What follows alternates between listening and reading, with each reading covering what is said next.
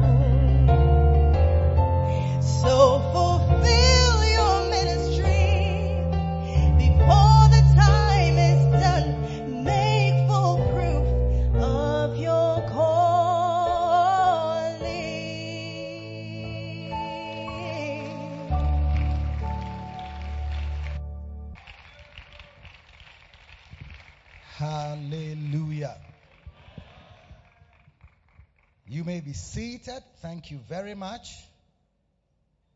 Thank you once again, all my senior pastors that are here, founders, presidents of different ministries that are my neighbors here, whom I have longed to visit and to see, but God has found a way of bringing us together.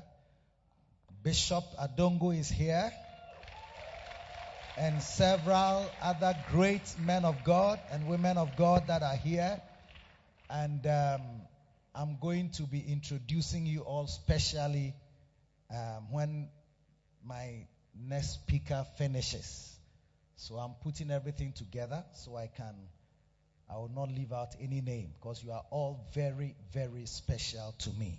God bless you for coming.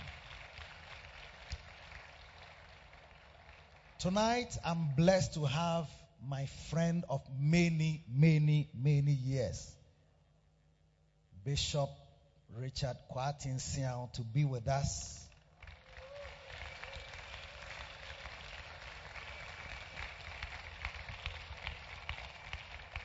When, when we were in the university, he, do you know when that was?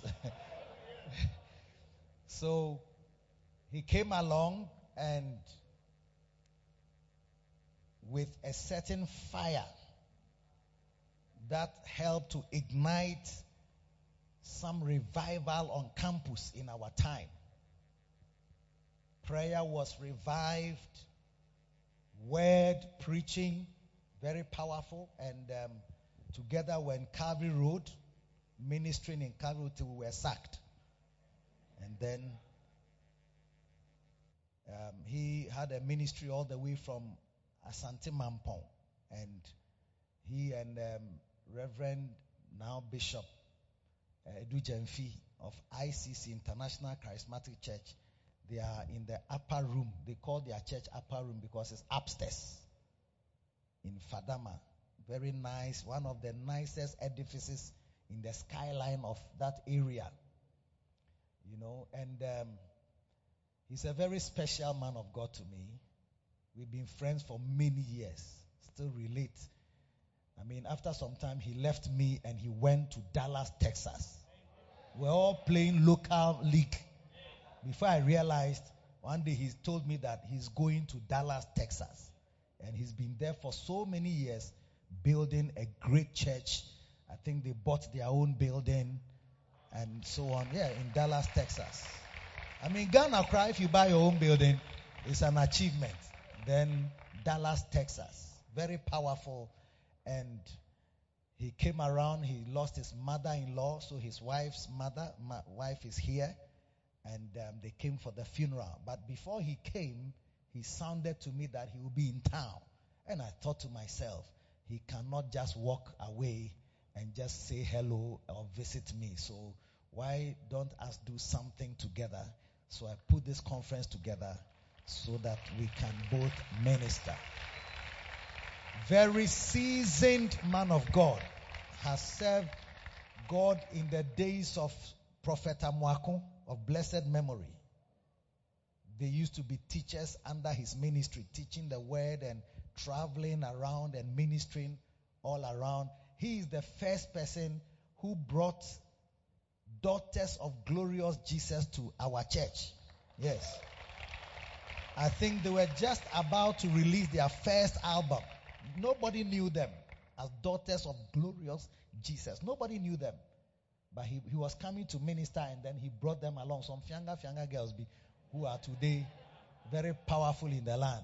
But it's been a very wonderful relationship with the prophet. Prophet knows him. All of us know him. We've ministered together for many years. And I thank God that after more than um, maybe more than 30 years, almost 40 years, we are still relating and serving God in the ministry. And I'm sure the Lord has comforted his wife and the entire family and wiped away their tears so that he can be free to minister freely from his heart. Because we was here in our ministry, so. But I think God has done his work in their life. So, ladies and gentlemen, our time is fast spent, but I am sure that you will never be bored, neither will you be unimpacted as you hear from this senior and seasoned man of God, my friend of many years, Bishop Richard Kwatin Siao, and his lovely wife Efriye. Please come and say hello to us before maybe you sit down. Yes. Hey, kwaku na ne ukura oyire nsam. Hey. Amen. Amen. Amen. God bless you. When we're on campus, if you fall in love, Bra Kweku will not leave you at all. He will say you are backsliding. If you know, if you don't know and you go and fall in love, he will cast out the devil from you. But I'm glad today as he's walking up, he can hold the hand of his ever young wife. Yes. God bless you. Hallelujah. Thank you very, very, very, very much, Bishop Edi Adi, my great friend and brother. And um, when we came all the way from Asante Mampong with all the hard knocks, he was one of my first Accra friends. And uh, showed me how to live in the city, you know, and uh, how to be a city boy, you know. Praise the name of the Lord. He, he tutored me a lot. So if uh, I show some Accra instinct, you know where it came from. Praise the name of the Lord. I have my beautiful wife here. She's just 16 and a half years, so. Praise the name of the Lord. Uh, as you've been told, I came for a sale contract. And now that I've finished the ASIL contract, I'm free to preach. Would you want to say something to these beautiful people? Hallelujah. Hallelujah. We thank God for such a wonderful gathering. It's by His grace that we are all under the feet of the Lord. We bring you greetings from Dallas, Texas, precisely.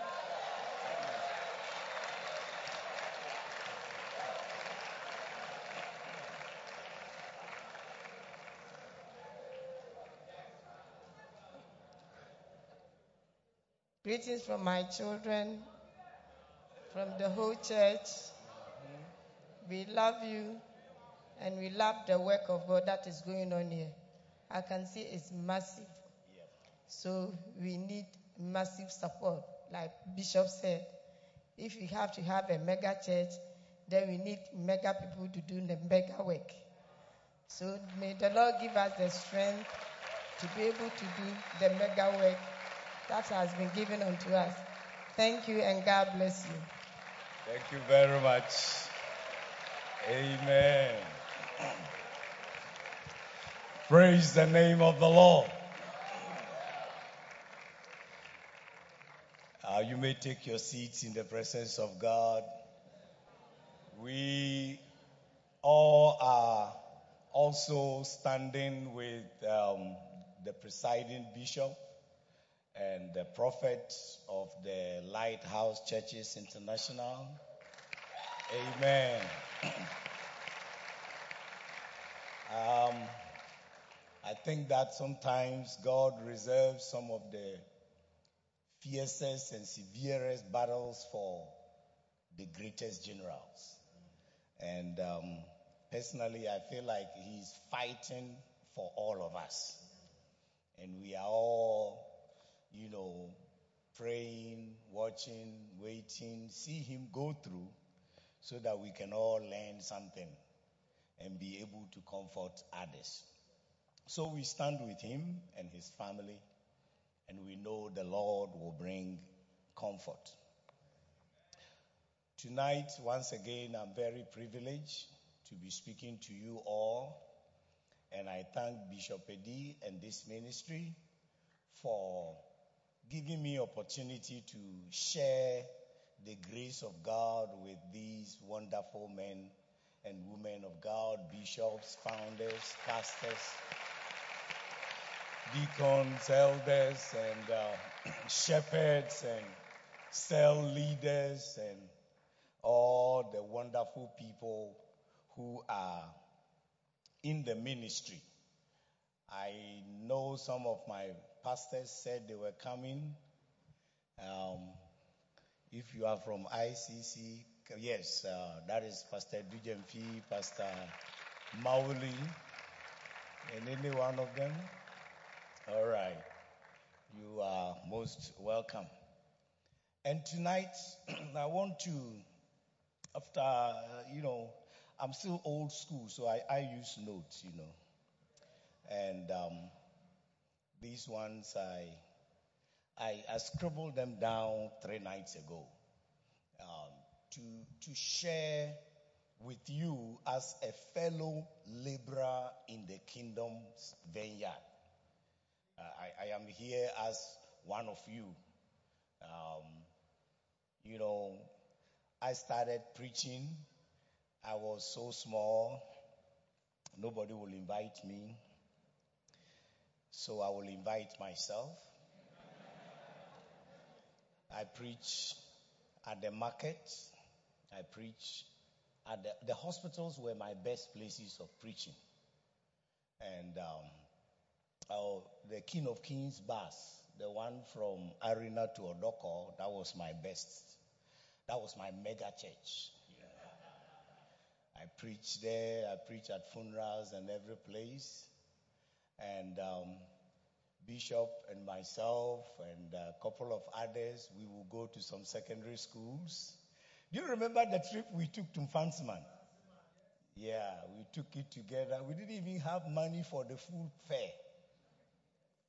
So we had only one way. So we went, we preached, we finished, and we said, by faith, we will go back to Legon. And we stood by the roadside believing God, and the professor gave us a ride to Legon.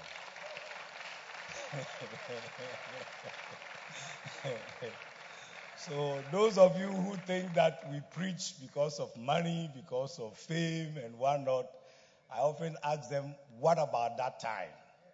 What was moving us? It is God who is at work in us both to will and to do his good pleasure. It is not by ourselves. We didn't know, um, I didn't even know there was, Texas was a state. I didn't even know that. Um, the only Texas I heard was Hotel de Texas in near Asuka. so I didn't even know Texas was a state. You know, it was later on that I learned it was a state, let alone go and live there the past 16 and a half years doing the work of the ministry. We are from far away.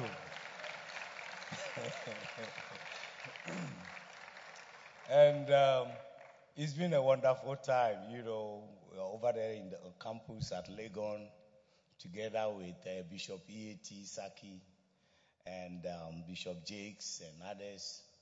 We were just doing something, um, not really knowing where we were going, but the Lord knew what He was doing with our lives. If there's anyone here who is not sure, uh, why am I doing this? I want you to take heart. When you cannot see Him, He sees you, and His hand is upon you and he will move you and bring you to that place that he has appointed for you. And one day you will look back and rejoice that indeed he is God. Hallelujah. Recently, somebody sent us a picture from Legon campus, and you know, that time I was the preacher and I had only one suit. And that one was my father's suit that I did alteration on. And it had very big flaps, you know, on this side. Um, your bishop didn't have a suit, so I was higher.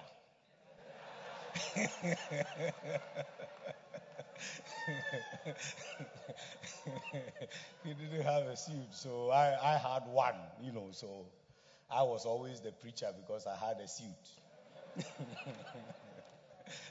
Praise the name of the Lord. I want you to know that Rome was not built in a day. And today, when you see your bishop and other ministers, they were somewhere just like you are. And if God had brought us thus far, then just keep being faithful in whatever He has called you to do. He is faithful that has called us, and He will also do what He has said He will do. Amen. All right, let's share a word of prayer. Father, in the name of Jesus, these are your people in the vineyard, in the farmhouse, working and laboring. These are shepherds laboring in the night and day in the desert, winning souls, building churches, praying and making intercessions and crying out in the wilderness, calling on people to turn to you, Jehovah God, through your only Son, Jesus. Therefore, Lord, come forth and bring forth the sweet spirit, the resurrection power, and revive, renew, refresh, Lord, restore, and lead us in the path of righteousness for your name's sake. And even if anyone is walking through the valley of the shadow of death, bring comfort and assurance and let them know that you are Emmanuel, God who is always with us, and that you will never, never leave us nor forsake us. We give you praise. Holy Spirit, use me to minister to your people. These are your own people. Bless them. In Jesus' name we pray. Amen and amen. Tonight I am sharing with you waxing strong in the spirit. And the character uh, background is that of John the Baptist. And when I say waxing strong in the spirit, I'm quoting from the old King James Version. The newer versions will tell you to grow in the spirit, be strong, and he became strong. Okay, let's read it. Luke chapter 1 and verse 80. And the child grew from the old King James Version and waxed strong in the spirit and was in the desert till the day of his showing unto Israel. Bible says, till the day of his showing, till the day of his manifestation, until the day of his appearing unto Israel. There is always a private part of ministry, a personal part of ministry. And my goal tonight is to strengthen you, children of God, servant of the Lord, in that personal discipline and responsibility of being a minister. It is a very dangerous thing for your ministry to be bigger than your spirit. And therefore, you need to grow your spirit in order for the Holy Spirit to be able to use you and entrust greater responsibility into your hands. The Bible says, and the child grew. We were all born again and we are all the children of God. But no child remains a child forever. In fact, it will be a tragedy if your child refuses to grow. So it is the children of God who become disciples of Christ and become servants of the Lord and ministers of the gospel. And to grow means to acquire cumulative increase. And growth is not something that happens instantly. The Bible says the righteous is like a tree that is planted by the riverside. Trees don't grow up in a day. So when I talk about your personal spiritual growth, I'm talking about making daily increases. Now you see my central government. Bishops is very flat. Mine is a little bigger. It tells you something. I am doing something daily that has resulted in my bigger central government. If bishops is flat, it means he is doing something daily that has resulted in a flat, hippic central government. Praise the name of the Lord. So I'm talking about things that you need to do on daily basis that will bring cumulative growth. Not just one day skyrockets up into the uh, uh, into the air, get bent up, and you fall down again. Whatever is of God has life, and whatever has life will grow. And if you are going to grow in the spirit, you are going to grow by your daily habits. That will make you an effective minister to others. And that will result in your the growth of your ministry and the growth of your church. The same thing is said about John the Baptist again in Luke chapter 2 and verse 40. The Bible says, and the child grew and became strong in the spirit, filled with wisdom, and the grace of God was upon him. The child grew and became strong in the spirit and filled with wisdom and the grace of God was upon him. So tonight I'll be focusing more on becoming strong in the spirit. A little bit into the wisdom, the skill, and the expertise of ministry. With lighthouse churches, with all your, I'm not going to go into strategic planning and all those stuff. I am going to just minister to you as the servant of the Lord and how to sharpen your ministry skills as a person. And God willing, tomorrow, as we delve deeper into it, I will be spending some time on how to communicate the gospel, how to win souls on, on personal level.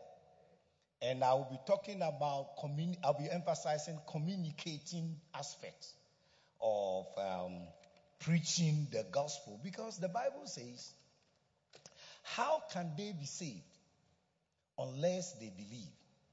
And how can they believe unless there is a preacher preaching? And how could there be a preacher unless he or she is sent?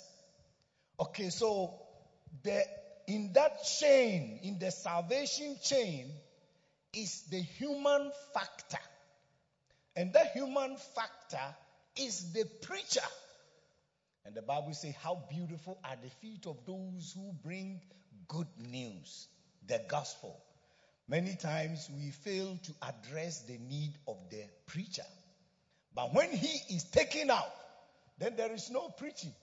And where there is no preaching, there is no believing. Where there is no believing, there will be no calling on the Lord. And where there is no calling on the Lord, there will be no salvation. And Jesus' death and resurrection would be in vain. And so you and all the people here, you are a critical part of God's kingdom agenda. And we must be equipped to know how to preach. that reminds me, this one is from my General Overseer Bishop Edijenfi, you know, back home in Mampong, had a powerful all night. Then at the all night, a prophetic word came and said, My children, go out and witness. So, with the youthful zeal, when you hear the word, you obey it right there and then. So go out and witness meant that we should close the prayer meeting and all of us should go out and witness at the night, at dawn. Unfortunately, the preachers have not been equipped. One brother, his whole preaching was, Enuanum.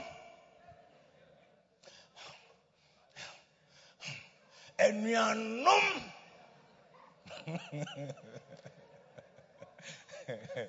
Probably the best preaching that night was Kai Obofu Omrantibrem and Sana Nabone Naba. And that was all the preaching. Well, maybe somebody got saved. I don't know. But I think if we have been a little bit equipped, um, whatever anointing that had come that night would have done more work for the kingdom of our God. Amen. Amen. Jesus said in John chapter 14, when he was leaving physically, that I will not leave you like orphans, but I will send you another comforter, another helper. The Holy Spirit is our help. Just as the disciples who go to Jesus when they are hungry to get bread to feed 5,000. Just as when uh, Peter's mother-in-law is sick, you call Jesus and you pray for her. Just as when the storms came up on the sea, they will call him and he will rebuke them. Jesus finally said he was leaving physically and they were very disappointed and rightly so.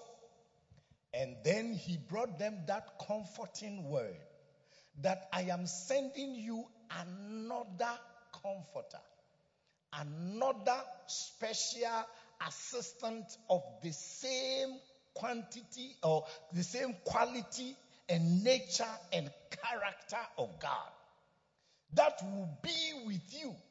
And in John 16, he said, It is expedient, it is profitable that I go away so that the comforter will come.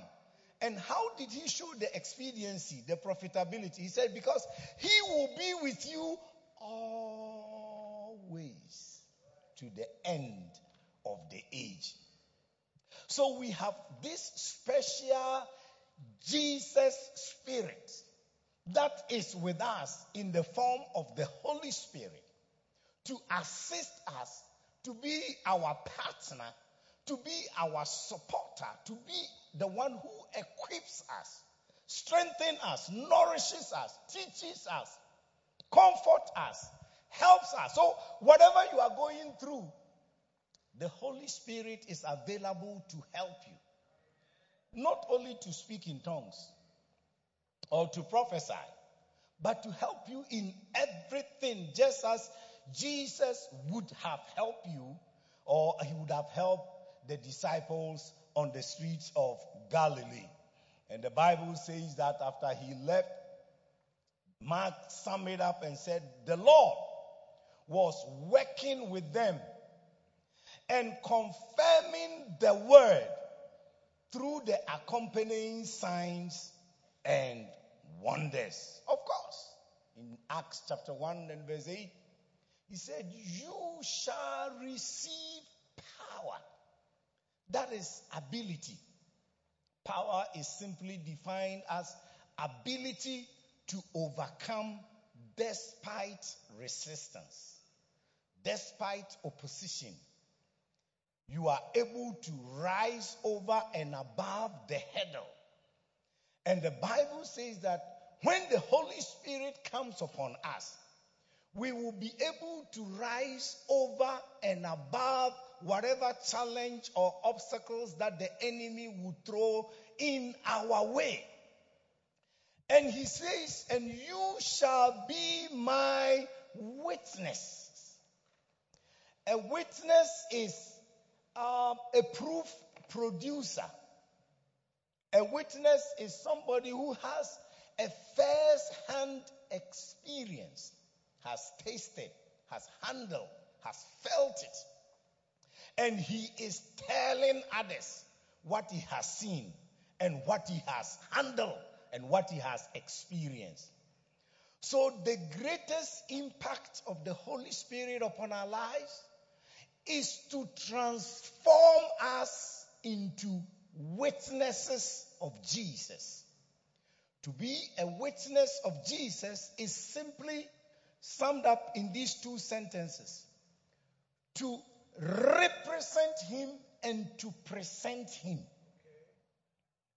So, yes, when the Holy Spirit comes upon us, we will speak in tongues, we will have the fruits of the Spirit, we will have the nine manifestations of the Spirit, we will have the kingly anointing, and all those blessings will come.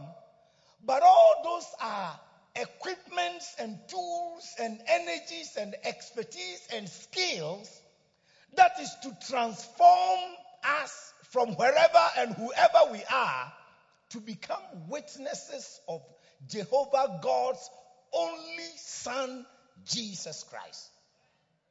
So until you become a witness of Christ, you become somebody who represents, and not only represent, but also be able to present him to another. Then the Holy Spirit has not finished his work of transformation in your life. And this all comes down to being strong in the spirit and growing in the spirit. Praise the name of the Lord. On the day of Pentecost, when the Apostle Peter was asked to preach by the Holy Spirit, he said that this Jesus whom you crucified, God has raised up, of which we are witnesses.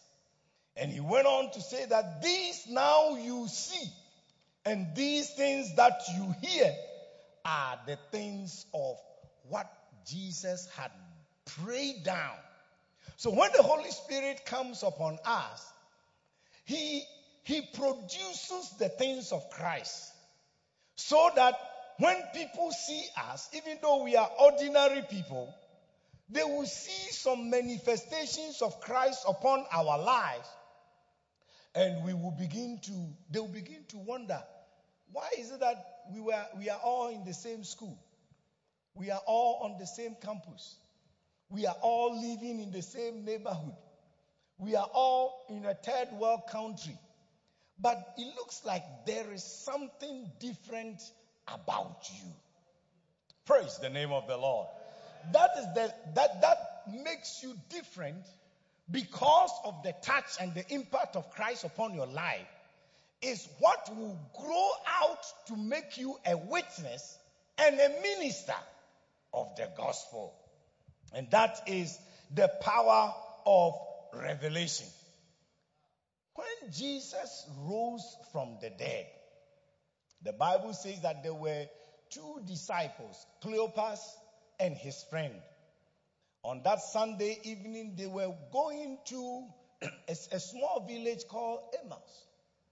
As they went and pondered and moaned about all that had happened, the Bible says that a man joined them and they were engaged in a conversation. As they trek on, this man was exposing the scriptures from Moses to the law, through the law, through the prophets. And they said that even their hearts were burning within them. And yet they could not perceive the person of this strange friend. And when they got to the village and he acted as if he was continuing, because of the powerful preaching and exposition that they had, they impressed upon him to stay with them in the night. And the Bible says, as they sat at the table, and he took the bread and broke it and blessed it and gave it to them, suddenly their eyes were what? Open. And when their eyes were open, they saw the resurrected Jesus. That is the power of revelation. And when they saw him, they could not sit still. Here are people who had come to rest. But the power of revelation gave them so much energy that they arose and went back to where they came from to tell them that we have seen the Lord. So if you do not have the power of revelation of Christ Jesus our Lord, then witnessing and soul winning becomes a drag. It becomes so difficult to do. But when the revelation hits you and you see Jesus in the fullness of his power and in the fullness of his glory, then you can't sit still. You will have to go. Praise the name of the Lord. That is why the apostle Paul prayed in Ephesians chapter 1 after he heard of their faith and their love in the Lord. He prayed for the church, what I call the apostolic prayers. One of my favorite studies in the Bible are where prayers are recorded.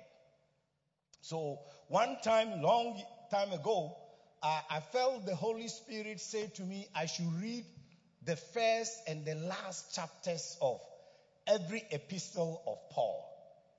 And one of the things I noticed among others is that he had, he always prayed for the church.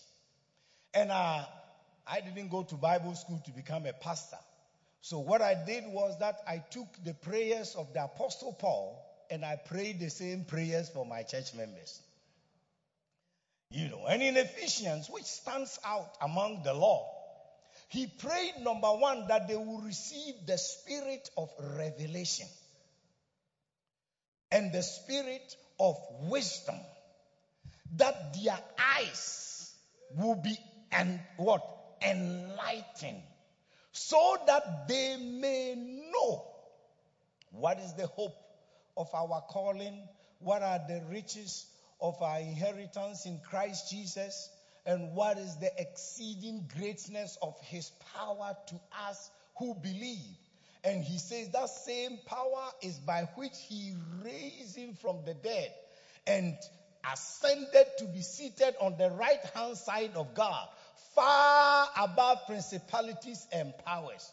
But back to it, the apostle Paul realized that once the Ephesian church had believed, and they have shown faith and shown love, the next thing is that they will receive the power of revelation.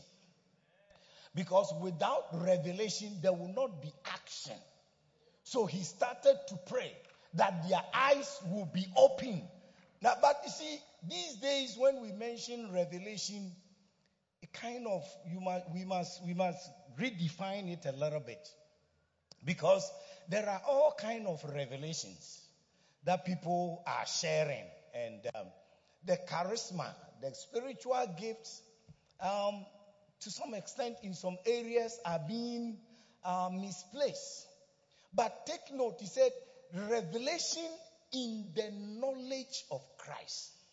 You see, any spiritual film show or movie, any trance, any vision, any dream, any whatever that you see in the spirit, is it spiritual?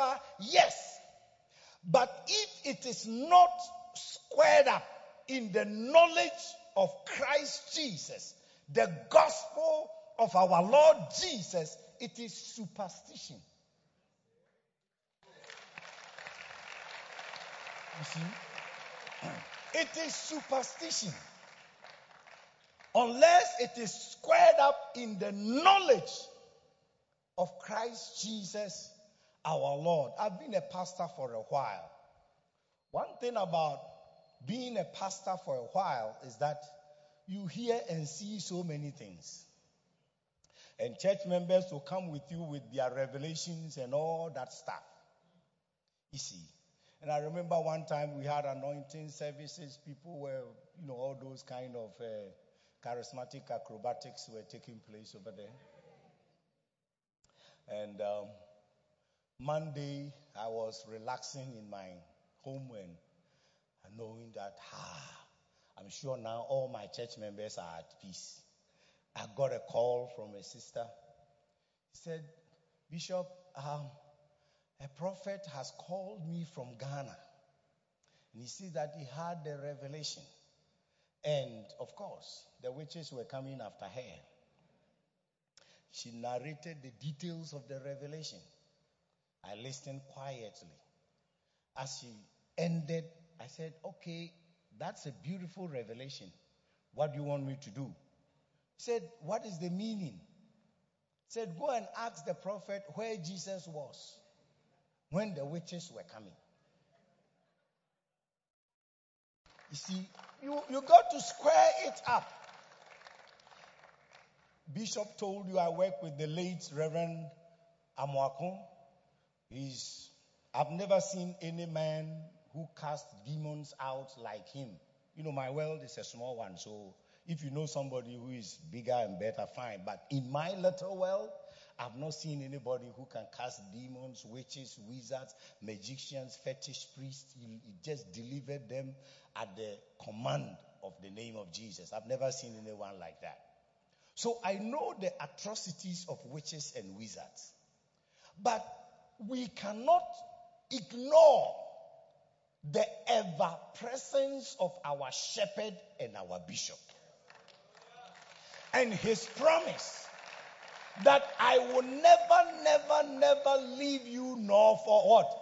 Forsake you. I've also had visions of witches coming anyway. But see, you got to square it up with the gospel of our Lord Jesus Christ. Otherwise, you go off into superstition. As a result of that, some, some people, genuine, good Christians, are shying away from revelation. Because they, they, they can't wrap their, the scriptures around some of the revelations that ch- children of God are propagating around and speaking around.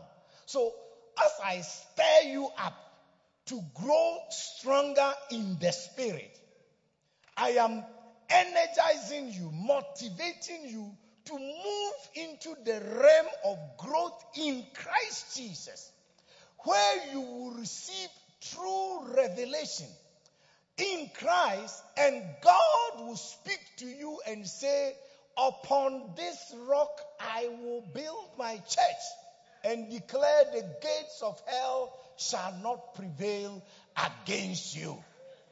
Praise the name of the Lord. I, I want you to get the revelation that shows you where Christ has placed you. So that whatever He has called you to do, you do it with full boldness and assurance that God is with me.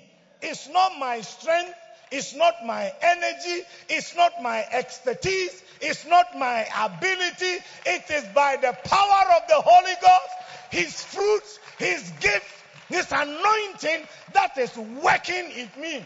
The Bible says we should work out our own salvation with fear and trembling. But you can't work out what has not already been deposited into you. And so, verse 13, he says, It is God who is at work in you, both to will and to do. God gives us the desire and God gives us the ability. If you have the desire to be an evangelist, the desire to be a pastor, the desire to be a cell leader. It is God that has placed that desire in your heart. And therefore, you need to depend on God to give you the expertise, the skill, and the power and the force to be what He has placed in your heart. If it is your own desire, then you can bring it to pass by your own self. It is very dangerous to try and do the work of God in your own might. If you think it's not dangerous, ask the sons of Sceva. And they will tell you their experience. But when we have Christ in us working it out, then His grace becomes sufficient. And that sufficiency, the Bible said, the God of all grace. I have had some manifestations that had occurred only once in my ministry. I didn't know they were in me. But when that need arose, God just showed forth and did his own thing. But when I got home, I said, wow, this must be God. Praise the name of the Lord. And I want to assure you that that same God is in your life. And no matter what you are going through, remember that it is God who has placed that desire in you and that same God will bring the ability. He will bring the know-how. He will bring the partners. He will bring the breakthrough. He will bring the spiritual gift. Just make sure that at each time God is in you. That is all that matters. And that is the power of revelation. One time, many times people have come to me Pastor, I want to start my own church. I said, Why do you want to start your church? Why do you want to start your ministry? And then they will tell all the stories. The senior pastor has backslidden. The pastor's wife doesn't like me. And all those stuff. Why now they want to start their own ministries? And I tell them, you know what? Every ministry you start, Satan will come against it. And the only language that Satan will understand is revelation. You can have reasons. You can have all the arguments, but he's not going to buy it.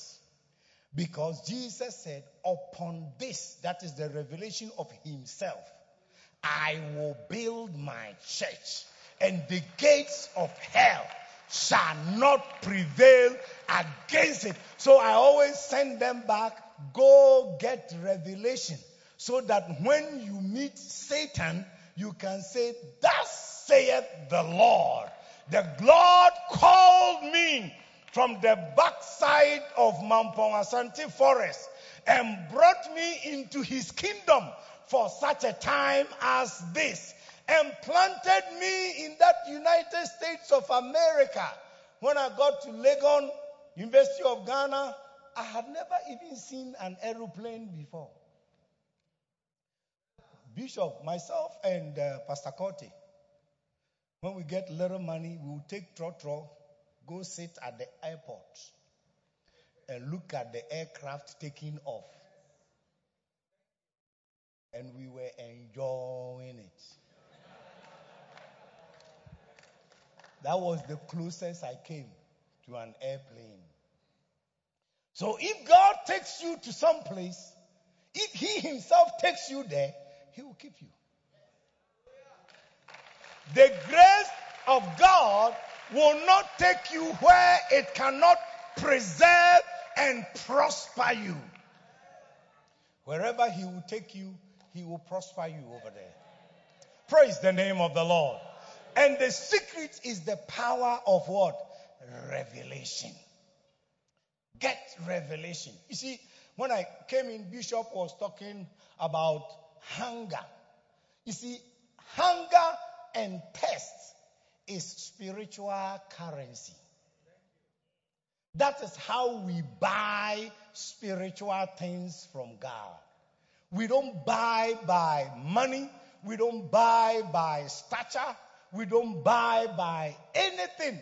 It is according, Jesus said, blessed said are those who hunger and thirst after righteousness, for they shall be filled. You are going to be filled as hungry as you are. You are going to be filled as thirsty as you are. It's not by any manipulation. It's how thirsty and hungry you are. And unless you are hungry and thirsty, if you think like he told the church that you feel so comfortable and you you know you you have developed what my friend calls arrival syndrome. You have arrived. If you develop arrival syndrome you cut short your spiritual life and you remain there but as long as you are hungry and thirsty after the church growth after the ministry's growth, after to win more souls, then God will continue to add and add and add and add. Just be hungry and thirsty, and God will continue to add. After all, that guy in Mark chapter 5 had legion of demons. And legion, the theologians say, is between 600 and about 6 million. That is in spiritual capacity. You know, when you go into vehicles, some of them are uh, V6, uh, V8, and that shows you the, the engine capacity and also tells you how, how big the fuel tank and its consumption. So if you, you expand your hunger and grow thereby, if a demon or demon, Satan, could anoint an ordinary boy in the village with legion of demons so that the whole village, nobody could control this man. How much more? How much more? How much more? Won't the heavenly Father pour out his blessings and pour out his spirit upon all flesh. Joel cried, in the last days, I will pour out my spirit upon all flesh. Your young men and your young ladies shall prophesy. Your old men shall dream dreams. And upon all flesh there will be signs and wonders. These are the last days. God is pouring out His Spirit indiscriminately upon all that are hungry and thirsty, receive the Spirit of the living God.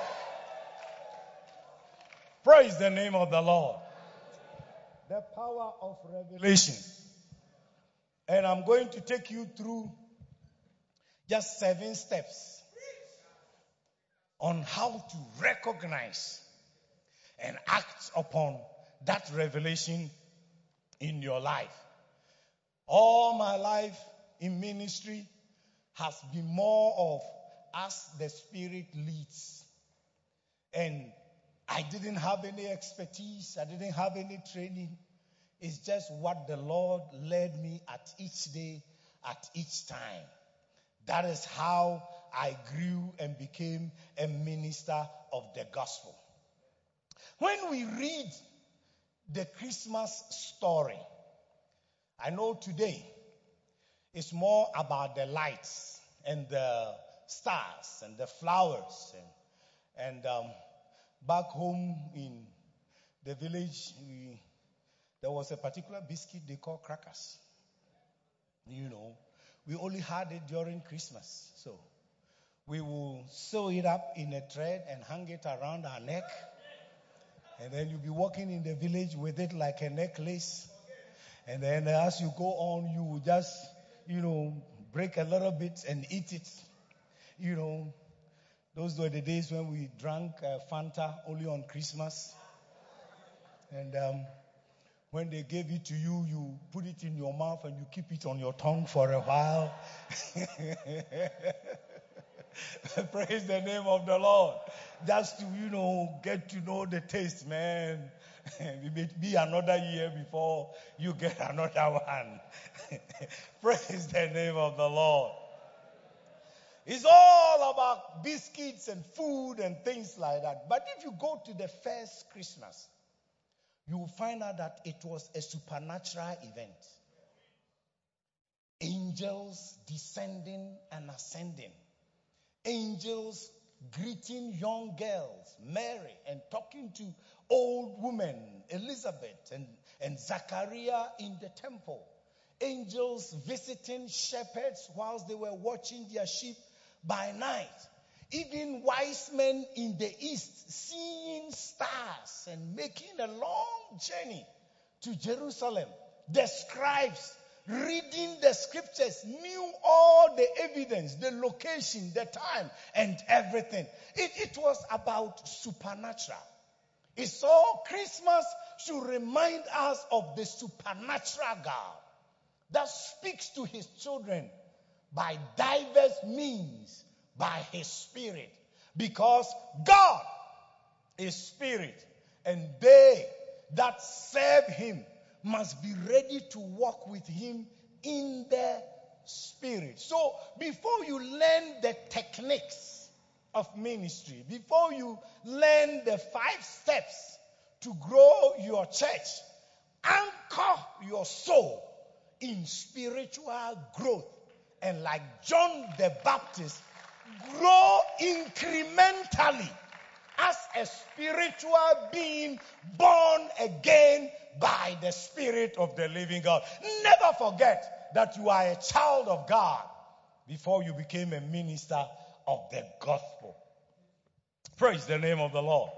So this is based on Luke chapter 1 from verses 26 a little bit into Luke chapter 2.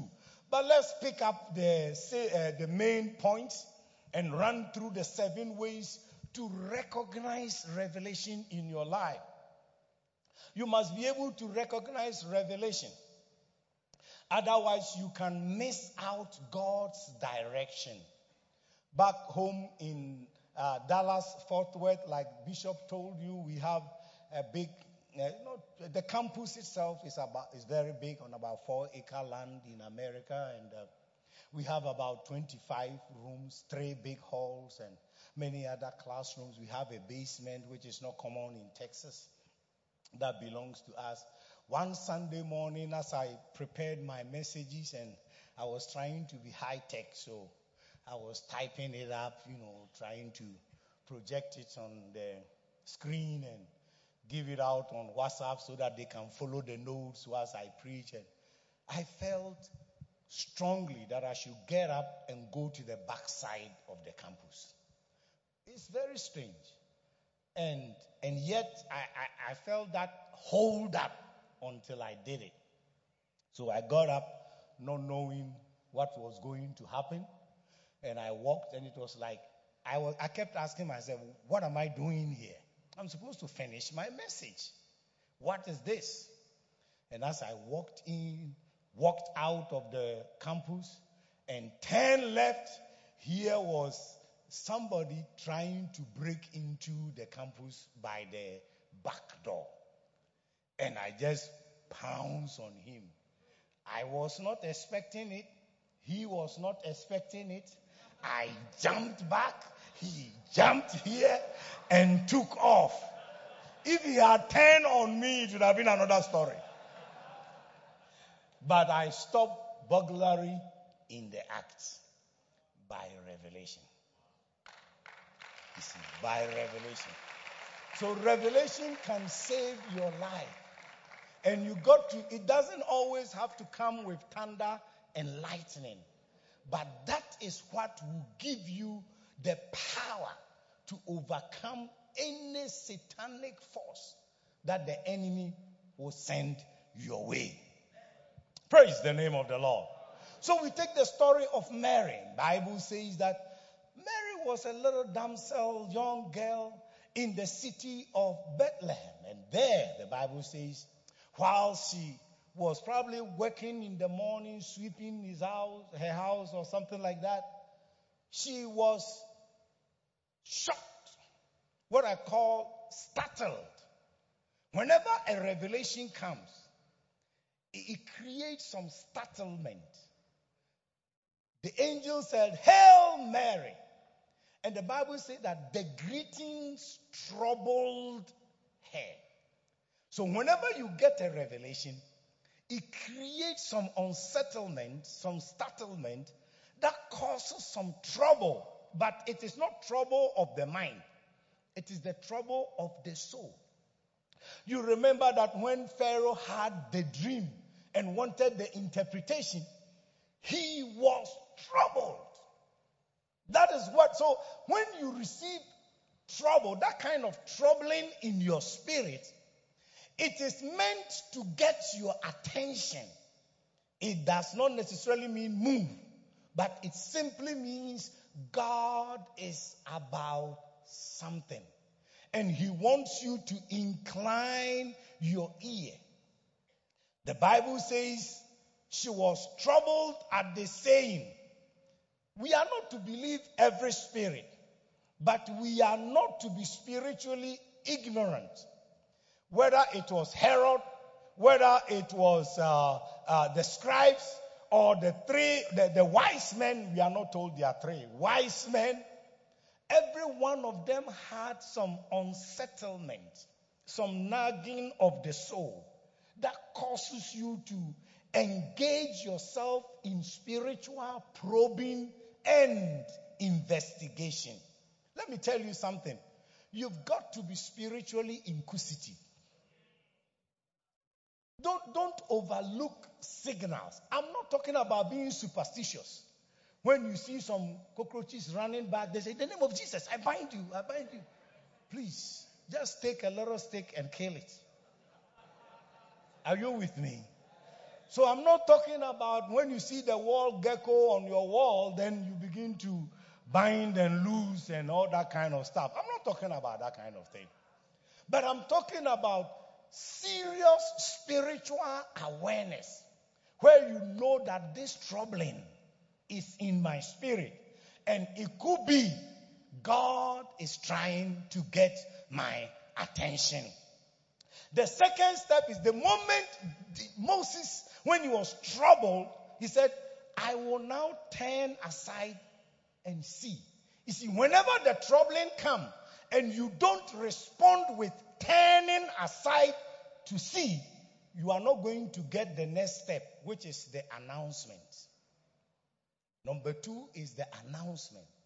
You see, eh, before he proclaimed, he will call you. Look at Samuel lying in the temple.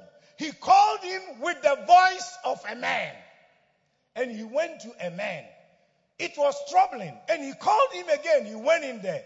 It took the experience of the high priest Eli to tell him this could be the voice of God and taught him how he should respond. That's why you need to go to Bible studies. That's why you need to buy Bishop's books and read it. Because apart from the revelation, there is experience. And even though you could be hearing voices, it will take experience to decipher and discern and know when God is talking to you. Because many times when God is speaking, He speaks like the voice of a man. So the Bible says that's what I call the sight and sound. It could be varied of many kinds.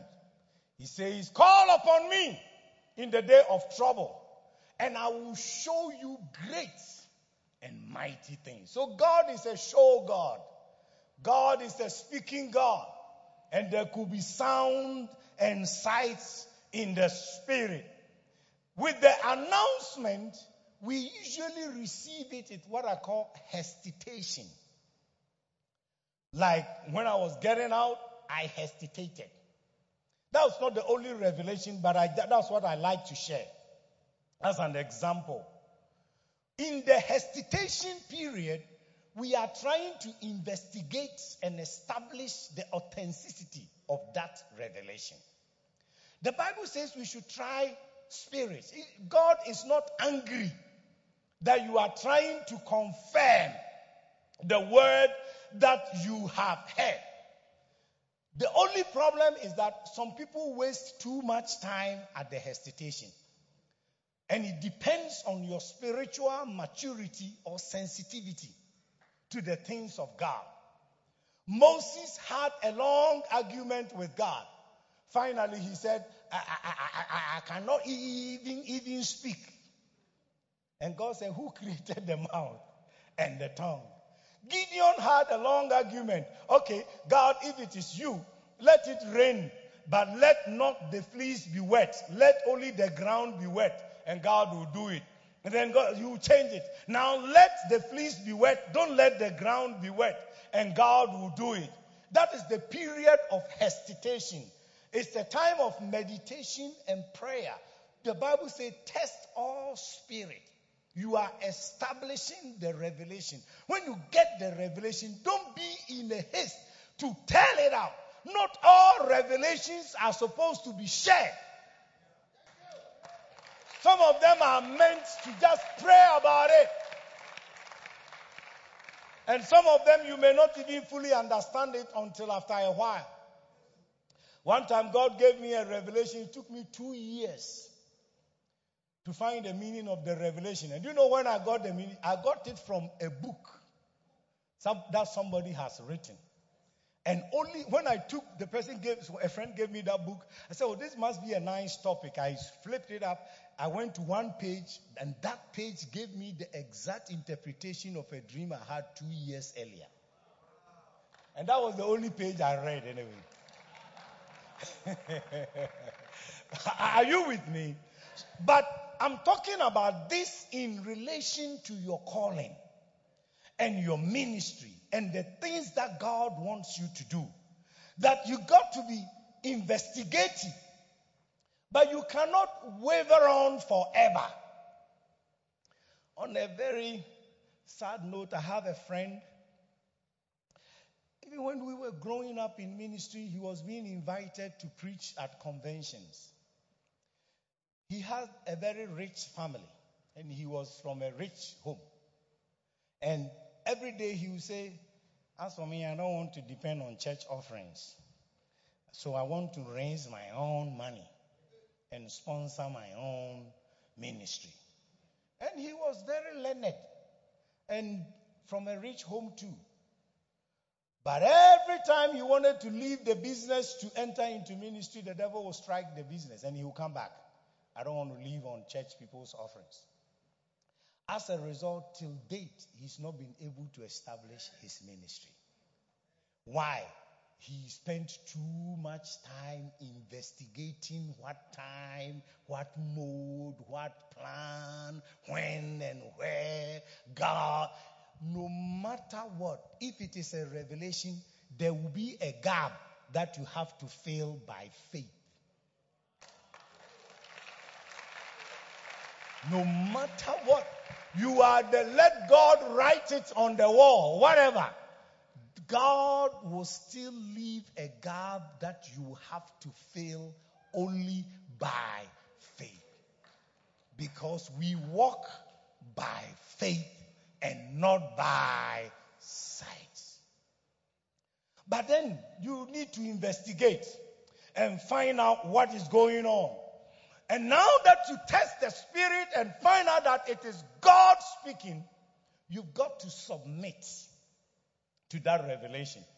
So Mary said, I am the handmaid of the Lord. Be it unto me according to your word. And then the angel left. And soon Mary became pregnant from within out. And we know the story. Jesus was born. The fifth step is the step of confirmation or verification. The Bible says, in the mouth of two or three witnesses, every word is established. I have a practice. I wouldn't say it's a law, but it's a practice. That whenever I receive a revelation, I want God to lead me to a scripture that confirms that revelation. So you got to confirm. There is nothing wrong with confirming the revelation. And let me tell you, the surest person to go to by way of general advice is your pastor, your shepherd. I tell my church, anytime you hear a spirit telling you to fast more than three days, consult me before you begin. Because I want to be sure not some demons are talking to you. Are, are you with me? You know, three day fast, even if it is not of God, you won't die. You'll be okay. But going beyond three days, it must be a divine mandate upon your life. Otherwise, it is not right. It's not spiritual common sense to do it like that, especially if you are going dry. Whatever revelation you have, even Moses had Aaron coming to confirm what God has told him. He saw the burning bush. He saw God talk. He saw uh, the, the, the staff turn into um, a, a serpent. He saw his hands become leprous and healed again. And yet, Aaron had to meet him in the way to confirm what God has told him. So there is nothing wrong with that confirmation. Mary, knowing what God had told him, and the angel instructed him to go see his auntie Elizabeth, Mrs. Zachariah. So she traveled all the way to where Mrs. Zachariah was. And when she entered, the Bible says there was deep calling unto deep. The baby in Mrs. Zachariah's womb leaped upon hearing the voice of Mary because Mary carried the Messiah and Elizabeth carried the one who was going before the Messiah. And with that, Mary was assured that indeed what he was carrying was truly from God. So confirmation is important. And of course, after the confirmation, you should continue with worship. And don't forget, worship also means service. And finally, the seventh one, you've got to act the revelation out. And in acting the revelation out, imagine Mary, a young girl about to be betrothed to Joseph, about to be married, and you go tell your beloved that I am pregnant with the Holy Spirit. Oh, it is something. You see, when you are carrying a revelation, remember that you will be a gossip topic in the village. Everybody will be talking. Hey, have you heard? Mary is pregnant. And they say it is not Joseph. So who could it be? Somebody said, the other day I saw her and me at the corner. I'm not. then they say, hey, she says it's the Holy Spirit. The village people say, if it were our days, we would refer her to a psychiatrist to figure out if she was all right. Until Joseph was spoken to by the angel. But no matter how the dream, the, the wonders of the sound and the sight. You've got to get out from the mountain, go down to the valley where the problems are, and act out the revelation God has given to you. And it wasn't easy for Mary and Joseph on that Christmas Eve. They had to make that long trek with a pregnant wife sitting on a horse making their way to Bethlehem, all because of revelation, all because an angel greeted her, all because of a dream that the angel gave to Joseph. Now he had to take a pregnancy and be responsible for something he didn't understand, something he didn't know, except by a dream, except by revelation, and they had to make this long trek. I'm sure Joseph will ask Mary, Did you say the angel told you that you are the blessed among all women? If you are the blessed among all women, why do we have to sweat it out and walk like this? Couldn't that angel have transported us from where we are straight to Bethlehem? And to add insult to injury, they got to Bethlehem. There was no place for them to sleep. Can you imagine the creator of heaven and earth?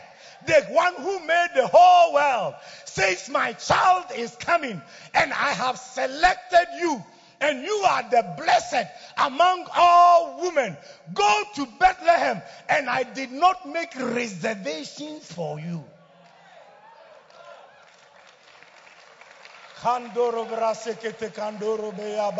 Without faith, it is impossible to please God. He that comes to God must believe that He is, and He is the rewarder of them that diligently seek Him. Mary was pregnant. Mary was in pain because of revelation, because of the vision. The people were laughing at him. He was, he was knocking on doors and they wouldn't open. This one will say,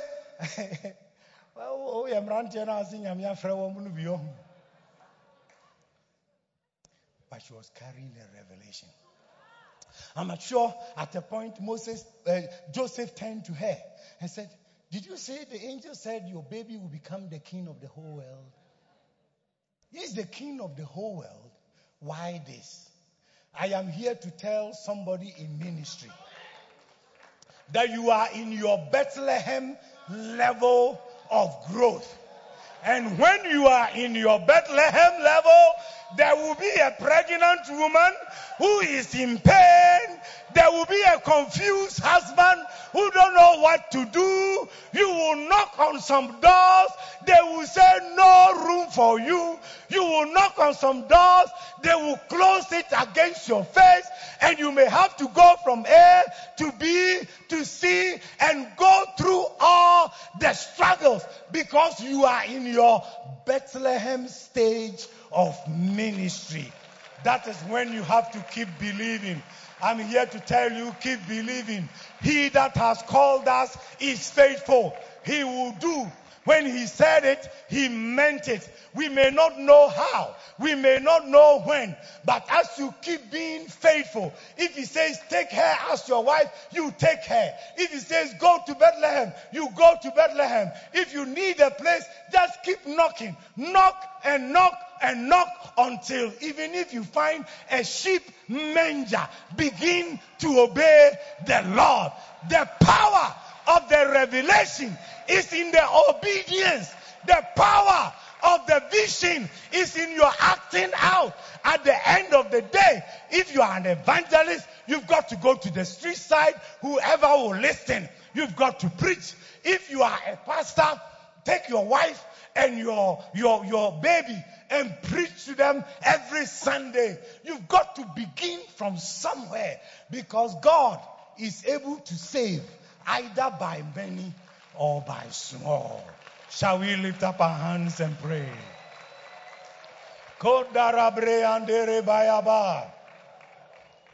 Come on, open your mouth.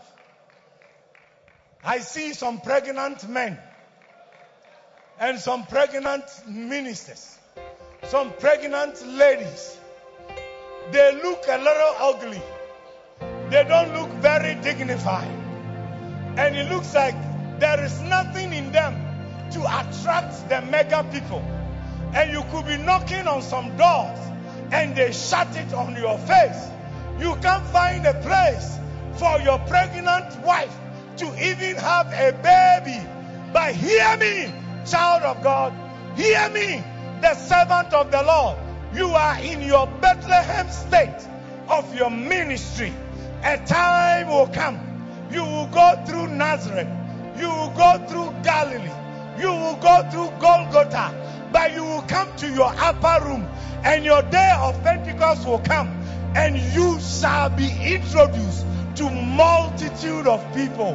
And one day you'll be saving 3,000 souls. But that begins with saving that one soul. and begin with obedience. Come on, hold one person's hand. We are all ministers. You don't know what he is going through. You don't know what she is going through. Maybe she's in the Bethlehem state and is about to be discouraged. When you look at this mega church and you look at the beauty and you see the designer clothes, sometimes you are tempted to be discouraged, but you got to keep on keeping on. Pray for him, pray for her. Oh, randelelele.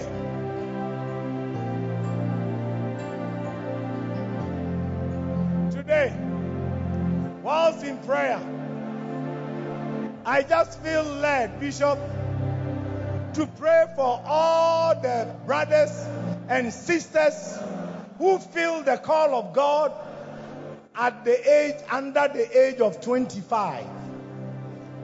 All brothers and sisters under the age of 25 that you feel the call of God, my brother, I want you to come forward here. My sister, I want you to come forward here.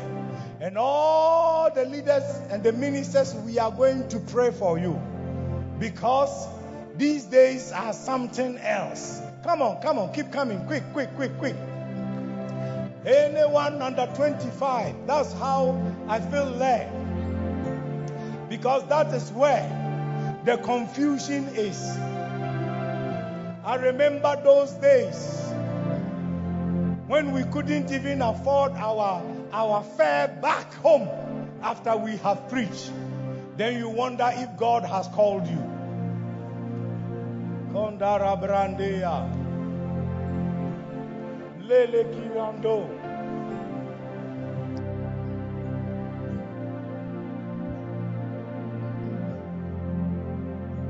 Can I crave your indulgence and come forward and join me here? And all the senior ministers, can you raise your hand upon our younger brothers and sisters? Yes, Lord. And brothers and sisters, we are here to tell you God is faithful. He will bring you where He has said He will bring you. Only don't you give up. And don't look at somebody and be discouraged. But hold on to the revelation of God upon your life. Can you lift up your hands, those brothers and sisters, the young ones, and Oh, say, you- you know, Lord, just make pray- me hungry. Before we pray, Yes. listen. This altar call is very prophetic. Mm. I'll tell you that the founders of our charismatic churches, Mhm. they were 25 years and below. Yes. Yes. All of those who started, like 25, Archbishop was 20. Mm. Bishop Dag Heward Mills was 25. Most of the others, all of them just turned 60, maybe two, three years ago, Mm. and have been in ministry for 35 years. So you can imagine that, you see, these were the founders of charismatic churches at Yes. your age. Mm. And this is the age where you also think that you are not yet at the place or at the point. Mm. But I'm showing you that 30, 40, 35 years ago, Mhm. this was 1984, almost 40 years ago. That's when Mensa Otabil and these uh, Tackie Yarboi, Bishop Dag, all of them started their ministry at 25, Mm. around 25. Mm. So this altar call is very prophetic because in the next 10 to 20 years, these are the bishops and pastors who are going to champion the revivals in the days to come. Hallelujah. Praise the name of the Lord. Shall we or the rest of us lift up our hands towards them? We know the temptations. We know the trials. We know the enticement. We know the deceptions.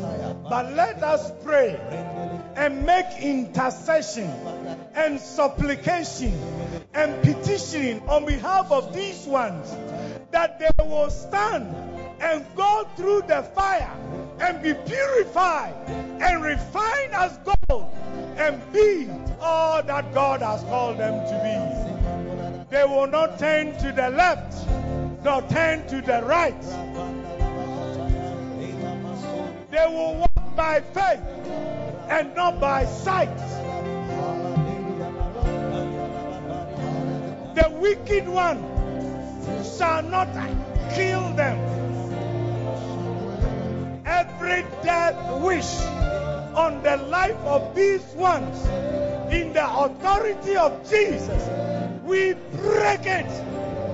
We release long life. For you are in the kingdom for such a time as this. There is a cause. There is a reason. There is a race to be run. There are victories to be won. There are mountains to be possessed. There are villages to be evangelized. There are nations to be won for Christ. And you, and you, and you are the ministers.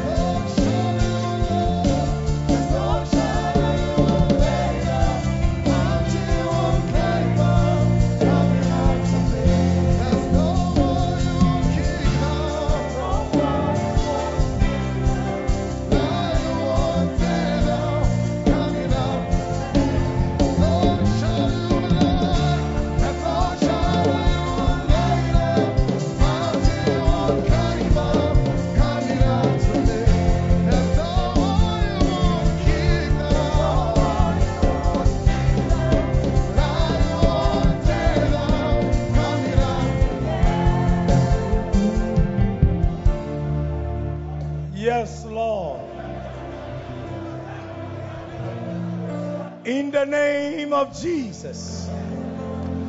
Lord, I pray for my brothers and sisters.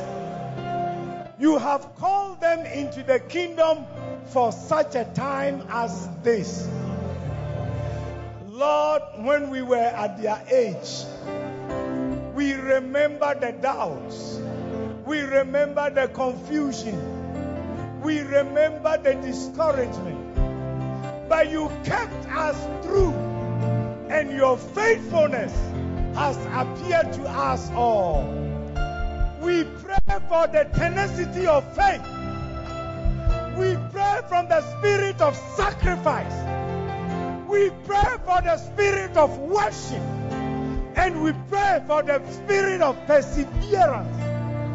That they will persevere until the saving of their soul, until the fulfillment of their ministries.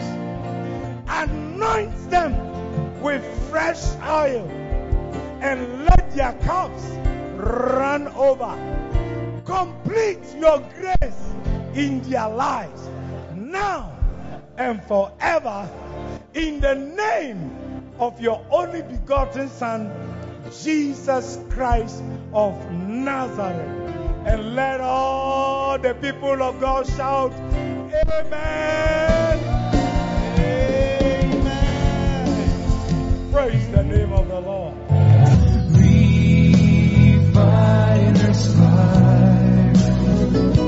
We believe you have been challenged by this powerful leadership session with Bishop Eddie Addy from the Macarius Church headquarters, East Legon Hills, Accra. God richly bless you.